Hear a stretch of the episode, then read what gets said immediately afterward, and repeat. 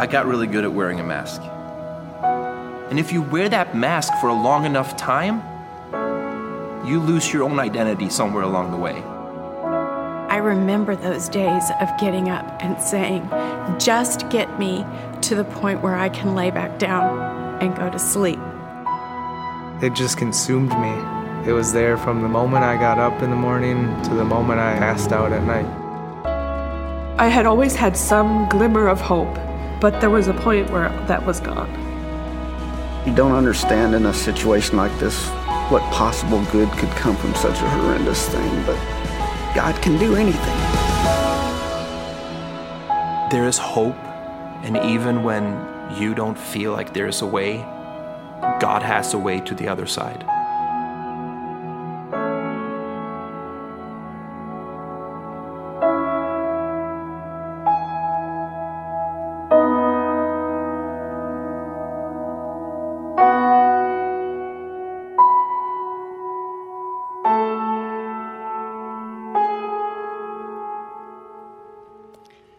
Well, it's so good to be with you, River Valley, to celebrate uh, Easter weekend. And I want to say hi to all of our campuses. Of course, we are one church in multiple locations with eight campuses. And uh, I love it that we can use technology to do that. And I want to say this that uh, hi to all the campuses. I want to say that I missed all of you. I missed every single one of you. And for those of you that didn't know that, uh, Becca and I were uh, gone for three months. We, after serving 20 years at the church, the church gave us a three month sabbatical. And uh, we had an amazing time traveling, and we absolutely love the time of rest. I want to say this to the entire church, everywhere. Thank you, thank you, thank you. We so enjoyed it. We had such a great time off, and uh, I said, I feel so refreshed so relaxed. I feel charged up, ready to go. I said, I can make it for 15 more years. And, and uh, somebody said, wait a minute. I mean, you work 20 to get the three months. What do you mean 15? I said, well, I'm going to be 65 in 15 years. I said, you got to retire somehow, you know, and someday. And uh, the person said to me, they go, can you make it to 70?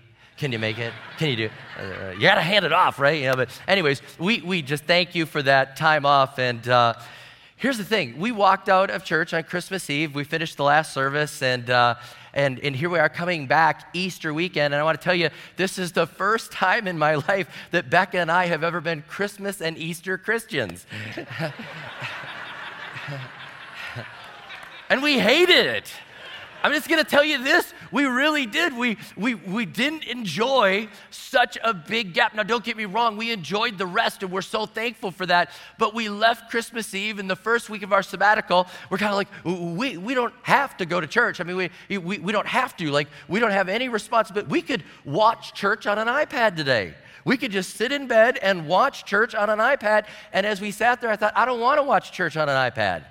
I want to go and worship with God's people. I want to be uh, with other people. I, I want to give away something. I want to do something. I want to be part of an offering. I, I, wanted to be part of it. And we're sitting there like, we're not doing the iPad church. And, and just to make sure you, you know, the iPad church or online, and we love the technology, that is a supplement to being part of a, a, local body. It's a supplement for those people that are deployed, those people that are unable to get to church. Uh, we say hello. We love technology that you can watch that. But if you're part of a church, be part of the church. Don't do iPad church or don't do online church as your only form of church. If you can get to a local body, be part of it. And to be sure, um, we, we didn't skip church. We went to church every week. We went to 13 different churches, went to church 16 times in 12 weeks, and we were looking for more, okay? But here's the thing we missed our church. We missed the church that God called us to be part of. And I want to tell you this that if you're here at Easter and, and you don't have a home church, or this is your home church, and it's been a long time since you've uh, been here, I don't even want to joke about it. I want to tell you this you are wanted in this church. God wants you in this church. There's life in this church. There's something about being involved in a community of believers where I challenge you and you challenge me, and we spur each other on to good works, and we're there to help each other in our time of need. I'm telling you what, I, I, I, enjoyed getting prayer requests again and, and seeing different things. And, and there was a tragedy this week. Uh, one of our deacons lost her father, and he was up in age, and, and it was something that we were expecting. But even to be able to contact her and say, We're praying for you and we're praying for your family, there's something within us that is an amazing thing about being part of a local church. And if you are jokingly calling yourself a Christmas and Easter Christian, or you emerge here and there, somebody said, I'm a submarine Christian, I emerge here and there, and then I go undercover. No, no, no, no, no. You don't know how beautiful the church is. You don't know how amazing it is to be on mission, to have something to give, people to help, to be a part of a life group, to be able to take what you have and make a difference for the kingdom of God, to serve, to greet people. And I'm just telling you, get involved in the life of the church. Get involved. May this weekend be the start of something new where you say, you know what, I'm not just going to casually attend, I'm part of this. I want to be part of the local church. Make it a habit. Join us through this series. We're going to be uh, talking about Jesus is the bridge to the presence of God today. We're going to be talking about Jesus is the, is the bridge to an authentic you. He brings you to that part where you can be real and drop the mask. Jesus is the one that can bring you to uh, unity. Jesus is the one that can bring you to hope. And I'm telling you what, that's what the church will bring, and the world is looking for hope. So I'm saying, in the next couple weeks, be a part of this. Be committed. Be committed. Turn to your neighbor right now here and at all of our campuses and say, I'm committed. I'm going to be here. And don't lie. Tell them right now. Do it. I'm committed. I'm in. We're going to crowd this place out. The, the church will have to add extra services for us, all right? Now, some of you might say, well, I'm not even, I'm not even part of the church. Like, I'm, I'm visiting. I don't even know if I know Jesus. Can I say this? We're going to give you an opportunity to know Jesus as your Lord and Savior at here and at all of our campuses at the end of the service because the church of Jesus Christ is constantly expanding and expanding and expanding, and there's room for you. Now, I love this weekend. I love Easter weekend. I love uh, Christmas and Easter. At Christmas, we celebrate when Jesus came to this earth. And Easter, we celebrate why Jesus came to this earth. We celebrate why. Why did he come here? Why what was it all about? It was about the fact that God sent Jesus to this earth so he could live a perfect sinless life, pay the price for your sins, my sins, the entire world's sins. And be able to make a way for us to have peace with God. And so that's what we're celebrating. We're celebrating the why. And I'll tell you this when Jesus Christ was crucified, all of our sins were placed on Jesus. All of our sins were placed on Jesus when Jesus was crucified, and then they buried him. And I want to tell you this at that moment, they, don't have the, they didn't have the same advantage that we have knowing the rest of the story. They thought it was over. They thought it was over, like this is, it's over, we're doomed, Jesus is dead. And they didn't know that, that Jesus was going to come back from the dead. And then when he did, everything changed. Everything changed because everything was true. If you could come back from the dead, you have defeated the greatest enemy. You can say that you've defeated sin if you've defeated the grave. And I'm telling you, everything changed. And we believe that Jesus Christ, this weekend, we celebrated that he uh, died on the cross, paid the price for our sins, and that he rose from the dead. And I know we sing that song as children, the B I B L E. Yes, that's the book for me, you know. And we say, I stand alone on the word of God, the B I. And we say, well, the Bible tells me that he rose from the dead. But I'm telling you what, there's more than that. There's more than that. The people that recorded the Bible for us risked their life to say, it's real. It's real. Matter of fact, the Gospels Matthew, Mark, Luke, and John Matthew was an eyewitness, and he's saying, I saw this. I saw this. This happened. Jesus came back from the dead. He said that, and he wrote it down for us. Mark, who didn't know Jesus personally, but was most likely discipled by Peter, was saying, I wrote this down. I was discipled by Peter. This is an amazing thing. I'm writing it down so you can understand that Jesus is real, that he rose from the dead. His promises are true. Luke, again, didn't see Jesus, but he investigated it. Here's a, a educated man, a doctor, who says, I've investigated all this. I have an education. I'm not just some fly by night guy. I, I really looked at this, and I want to tell you this is who Jesus is. This is what he did. This is how he lived. This is how he died. And so we see these accounts, and John also, eyewitness. I love what. Uh, Pastor Andy Stanley says about uh, James, the brother of Jesus. James, the brother of Jesus, changed his whole life. And he said, I believe that Jesus is the Savior of the world. Now, James, the brother of Jesus, before Jesus rose from the dead, basically put his brother Jesus in the crazy category. All right, now don't raise your hand if you have a crazy brother or sister. They might be here with you, all right? But James, the brother of Jesus, was like, I, I don't believe it. I don't believe that this guy is the Savior. He's my crazy brother. And he, Andy Stanley was saying this to his church. He said, What would it take for you to believe that your brother was the Savior of the world? He could do a miracle, and you're still like, Not the Savior. You know, he could do a lot of things. You say he's still not the Savior. But when he comes back from the dead, you're like, okay, he's the Savior. He's the Savior. He is. Okay, so James, who has nothing to do with Jesus, we have no recorded history of James doing anything with Jesus prior to the resurrection all of a sudden, when Jesus comes back from the dead, James starts to build the church. James says, He's the Savior. He's the one. I think about it. I have three younger brothers, and I'm telling you what, I wouldn't believe a lot of things, but if they came back from the dead, they're the Savior. All right? James was there. All right? That's the way. So we believe this, and we have something to base this on. We have something, and I thank God for the people that recorded this, wrote it down for us, and I thank God for the early church uh, leaders that said, We've got to save these things. We've got to pass this on to the next generation so they know that it's true. We're going to tell them orally, we're going to tell them about the, the power of Jesus. We're going to pray for people. People will find Jesus as Lord and Savior, even people a long way away from God. I think about this the Apostle Paul. He, this blows my mind. He didn't even want to get saved. He didn't even want to find Jesus as his Lord and Savior. Think about that. He was persecuting Christians, and Jesus goes and interrupts his life, and Paul's like, He's real. He's real. I wasn't even leaning into Jesus. I was trying to hurt Jesus and his church, and Jesus appeared to me. He's real. He's a living Savior. And Paul wrote all sorts of things. And I thank God for the people that recorded these things, wrote them down for us, eyewitnesses, people that talked to eyewitnesses. And you think about this many, many, many people gave their lives for Jesus Christ. They said, It's real. He died on the cross, he rose again. And so we're celebrating that today. And today, I want to tell you this Jesus is still changing lives. Um, Easter is not celebrating a day, we're celebrating a person, we're celebrating a Savior. Yeah, it's a day, and we think about it, it's a weekend that we celebrate. We are celebrating a Savior that died for us. We're celebrating Jesus Christ, that He's real. And I thank God that He's still saving people and changing people. Uh, when I was seven years old, I gave my life to Jesus Christ at a Billy Graham crusade, and I, I thank God that He saved me then. When we were on sabbatical, um, we were visiting all sorts of other churches. And I'll tell you what, in the places we were, people were getting saved there and there and there, and uh, all the different churches. It was wonderful watching that happening. Uh, of the few texts that the church sent me, they just sent me a few.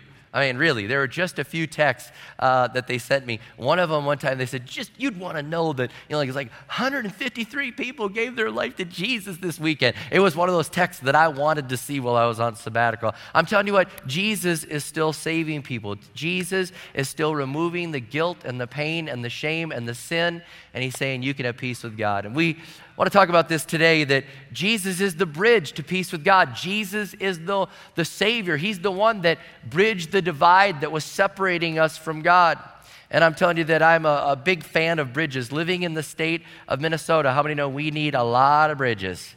We have lakes and rivers and streams and creeks, and I'm a big fan of the bridges. And uh, uh, having lived here a long time, I'm grateful that they got rid of that old Cedar Avenue bridge. That really dates me, but that thing was like drive and pray, drive and pray. I just tell you. You don't know about it, but that old Cedar Avenue bridge was wood, and you'd go over it, and then you'd catch the wood, and your tires would, yeah, uh, past that, and you survive that, you're amazing. But I thank God for bridges. And uh, while we were on sabbatical, Becca and I, we're staying by the beach and, and we could see our hotel and we wanted to take a, a shortcut and instead of walking back down towards the beach we, there was this big big ravine and i said surely if we go this way there must be a, like a bridge or like a little overpass we'll just go this way it looks like it's shorter to go this way and we started walking and, and uh, I walked a little further and a little further, and Becca was getting hungrier by the moment. And how many have heard of the term hangry? Have you heard that? She, she, she manifested that. She manifests a little hangry going on. And uh, I was certain there was a bridge or a overpass or a road or a goat trail we could take, you know, and uh, there was nothing. And you're wondering, like, how did you not know that? Why don't you look at your phone? I was too cheap to pay for data. So uh, I, I, was, we were out of the country and I wasn't paying for data. And finally I bit the bullet and turned the phone on and paid for data. And I was like, yeah, there's no bridge. We got to go back. And the way back is beautiful. It's beautiful. We should go back. And uh, I was looking for a bridge. And why? Because I wanted to get to the other side. I wanted to get back to the hotel. I wanted to feed my wife. I wanted to take care of things. But you think about it why are there bridges? We, those bridges are there so that we can get to what we desire, that we desire to get to the other side. And I think we've got a picture here. Yeah, we do. A beautiful picture of the uh, bridge. And uh, a bridge is, I don't know where this is, but I want to lead global team go to the bridge. That's what I want to do. That's a great looking bridge. Bridges are built to get to the other side. There's something over there that you want to get to. You want to get over this and get to this, and you want to get to the other side. And there's a longing, there's a longing to get over to the other side. And I believe this that within all of us, there's a longing to get to God. The older that I get, that I, I, just believe this. I believe people are chasing things. And I used to think when I was younger, they're chasing fun and they're really having an amazing time. And although sin is pleasurable for a season, it really leaves people empty. And I realized that the more that they were chasing after that, the more they were saying, There's a God sized hole in me. There's something in me that needs to be filled. And I, I just so thoroughly believe that. Again, on sabbatical, I talked to a guy who was CEO and vice president and president of multiple different companies that you'd know. They would be all throughout our malls. And, and I, I said, How did you come to faith in Jesus Christ? And he said, You know what happened? He said, um, I was you know, president of this and making all this money and things are going great. And he said, I'm at Disneyland with my wife and my children. And he said, and I'm miserable. I'm just absolutely miserable. He said, I'm trying to achieve and, and win the awards and have all these things. And he said, I'm looking for something. There's something in me, a, a hole. And he said, I'm weeping in Disneyland. I'm crying to my wife and saying, I'm not happy. I'm not happy. And he said, thankfully, somebody invited me to Promise Keepers and I found Jesus as my Lord and Savior, I got to the other side of what I was looking for. There was a longing within me. I was desiring for that, and that may be you. You may be here, you're saying, I've tried all these things. I've been chasing after all these things, and there's a, a longing to be there. I'm telling you, Jesus Christ will satisfy your longing. Jesus Christ will satisfy it. Uh, the Bible tells us that our sins have separated us from God. Isaiah 59 2, it's your sins that have cut you off from God. See, God created us and man sinned, and then we fell away from his presence, and there was a separation. That sin separated us. I wonder what Adam and Eve, you know, felt like when they were walking with God in his presence. And ever since then, we've wanted that restoration of, of, of being with God and being in his presence. The Bible tells us that all have sinned. All have sinned and fallen short of the glory of God. And I'm telling you this, just in case you don't know sin is disobedience to God. It's the wrong that we do when we fail to in- achieve God's intended design. We do wrong. And our sin has separated us. And again, we have the, the bridge, and our sin has separated us. And if God's on one side and we're on the other, we're trying to figure out how do I get there? What do I do? My sins have separated me. And, I, and I'm trying to figure out how I can get to God. And even if there is a way, who will tell me the way? How can I get there? And when we have that sin, a lot of people run away from God. Even though there's something within them drawing them to fill that need, we run away, and our, our guilt and our shame causes us to turn away. Um, how many know that when you do wrong, you feel bad and, and you hide? Um, I remember when we were parenting our kids, and our kids would do wrong, and, and Connor and Logan were the type of kids that when they do wrong, they'd go and hide, and they didn't want to look at us. They, they you know, and some of you are like, not our kids. Yeah, we'll pray for you later, all right. But you know, the kids, they, they want to hide. They, you don't want to look at the person you did wrong to. Our sins separated us from God, and there's a longing still to connect, and yet we don't want to. We're kind of like, man, I did wrong, and yeah, all right. Interesting thing. When you look in the Bible at the word presence, like God's presence, many times it, it really could be interpreted being near God's face, looking in his face looking in his face. And I want you to get this picture like being near and in his presence and saying, There's a longing within me to get to the other side, and I, I want to be near him. I want to be in his, in his face, if you will. I remember when the boys were little, again, using them as illustration. I owe them. But uh, when Connor and Logan were young and they wanted my attention, how many know that kids will grab your face. They will literally grab your face. And if I, they say like, Dad, I'm like, oh, you know, reading the paper, doing whatever. And they're like, Dad, Dad. And if I wasn't paying attention and they want, they'd like grab me, Dad, Dad, right here. And I'd be like, okay, Dad's near you. And they'd be right, you know, how many know I'm talking about? And they'd be right there. And there's something about that and getting in the face. And there's a desire to be near to God, and yet we're separated. And I want to say this don't let your shame of what you've uh, done in your life keep you away from God. Some of you think, well, I can't believe it that he could love somebody like me. I can't believe that God could ever accept somebody like me. I have a longing to be near him, but I know what I've done and I, I don't think I could ever go near him. I'm telling you, you can. Don't let it separate you from God. I mean, uh, you, again, Adam and Eve, when they sinned, what did they do? They went and hid. They separated themselves. Instead of running to God, they ran away. Don't let your guilt and your shame keep you away from God. We serve a God that told us through different stories uh, the prodigal uh, son the parable of the lost sheep where he says a guy has 100 sheep he loses one he leaves the 99 to go for the one we have a god that is looking for the one that has done wrong for the one that has wandered away and he's saying don't let your shame keep you away from me. I want us to be face to face. That's why I sent Jesus to be the bridge, to be the one that could restore each of us into this relationship. That's the type of God that we're serving. He's looking for you. And I love this about Easter. I love that Easter weekend, a lot of people um, are in church where they're kind of like, all right, I'm here. Yeah, all right. New, all right, somebody got me here, a friend, a relative, a neighbor, coworker, just trying to keep peace with mom, okay? You know, I love that. And again, I'll, I'll, hear people, they, they joke around with me in the lobby and they're like, well, it's still standing. All right. You know, it, uh, and they know what they've done. They're kind of like, I'm out, I'm in, I'm out. I'm telling you what, welcome. Welcome. We serve a God that says, I've been chasing you down. I've been chasing you down. I've been coming after you. And, and I got this picture when I was prepping for the sermon. As much as I thought about Connor and Logan grabbing my face and saying, Look at me, look at me, look at me, here's the picture of God the Father that I have. I think God the Father grabs your face and he says, Look at me, welcome. Don't let your shame keep you away. Look at, look at me. And I think you need to give your life to the God that grabs your face. You need to give your life to the God that says, I welcome you. I made the way so your sin, your pain, your shame, your guilt could be covered and taken away. I grab your face and say, Give your life to Jesus Christ. So don't let it, don't let anything keep you away. Don't let anything keep you away. But some let our shame do it, and I'm telling you, don't do it. Other people say, Well, I got to work my way in. I will do it. I will work my way in. And I love what Ephesians 2 8 and 9 says you can't do it. It says saving is all his idea and it's all his work. All we do is trust him enough to let him do it. It's God's gift from start to finish. We don't play the major role. If we did, we'd probably go around bragging that we'd done the whole thing. No, we neither make nor save ourselves. Uh, God does both the making and the saving. And again, to illustrate this with our bridge, again, uh, when you build a bridge, you start on opposite sides and you meet in the middle. That's the way you build a bridge.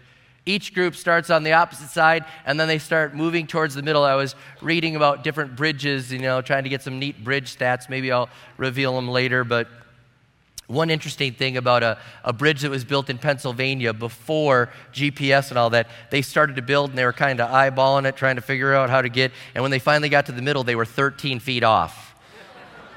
That's kind of like a hairpin turn, you know, turn uh, 13 feet. Let me tell you this you can't build you can't build from your side, and even if you tried, you'd be more than 13 feet off, all right?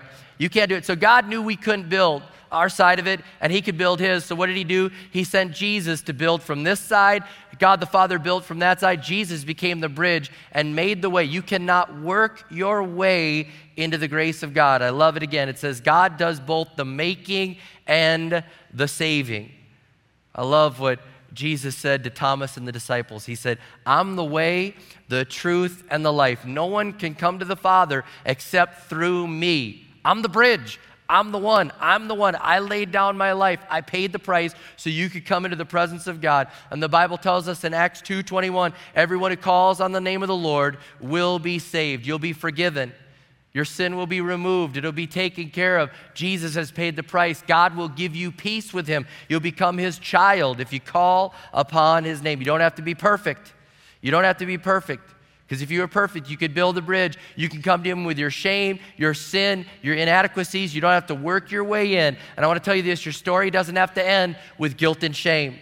Jesus is the bridge to the other side. And I'm going to tell you this a new chapter can be written that says, forgiven, child of God, forgiven, in the presence of God. I'm just telling you, and I'm asking you once again this is the day to give your life to the God that grabs your face.